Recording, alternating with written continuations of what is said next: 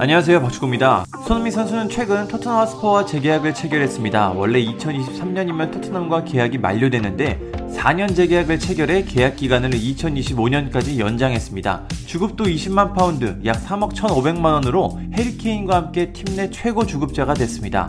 그런데 손흥민 선수의 재계약을 두고 많은 이야기가 나오고 있습니다. 프리미어리그 최고의 스타 중 하나인 손흥민 선수가 우승 야망이 없다는 조롱이 쏟아지고 있습니다.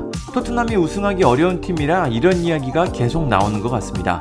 손흥민 선수의 재계약이 발표됐을 때도 많은 팬들이 우승 야망이 없다고 외쳤습니다. 물론 토트넘 팬들은 기뻐하며 박수를 보냈죠. 과거 리버풀, 토트넘 등에서 활약했던 데니 머피는 재계약을 체결한 손흥민 선수가 우승을 포기한 것 같다고 평가했습니다.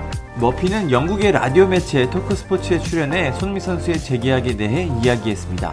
우선 머피는 선수들은 다 다르다. 누군가는 만족하며 인생을 즐기고 축구를 즐긴다. 그런데 모든 선수가 같은 것을 갈망하는 건 아니다. 난 손흥민이 재정적으로 아주 훌륭한 계약을 했다고 생각한다.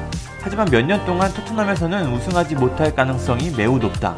이건 정직한 사실이다 라고 말했습니다. 이어 난 선수 개개인이 본인의 인생, 축구 커리어에서 원하는 것이 다 다르다는 것을 말하는 것이다.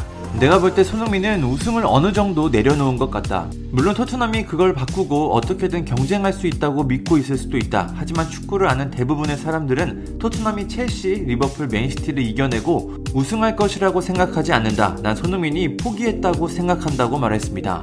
토트넘 팬들 입장에서는 씁쓸한 이야기지만 어느 정도는 사실입니다. 토트넘의 마지막 리그 우승은 천구백육십 육십일 시즌입니다. 에프에이컵 마지막 우승은 천구백구십 년 구십일 시즌, 마지막 리그컵 우승은 이천칠 이천팔 시즌입니다.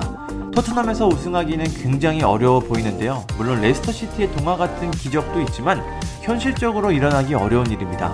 손흥민 선수가 토트넘에서 우승 트로피를 들었으면 좋겠지만 현재 상황에서는 상당히 가능성이 낮은 일입니다. 토크스포츠에 함께 출연한 축구 전문가 사이먼 조던은 손흥민 선수의 재계약이 토트넘에 매우 긍정적인 소식이라고 평가했습니다. 조던은 해리케인이 잔류하든 그렇지 않든 손흥민은 토트넘의 미래를 약속했다. 이건 케인이 떠난다고 해도 토트넘이 해체되지 않는다는 걸 말한다. 손흥민의 재계약은 토트넘의 좋은 소식이고 손흥민 같은 선수들이 잔류하는 건 비전을 받아들일 수 있다는 걸 뜻한다고 말했습니다. 손흥민 선수의 커리어를 보면 확실히 우승이 부족하긴 합니다. 개인 수상은 화려하지만 팀으로서 우승이 거의 없습니다.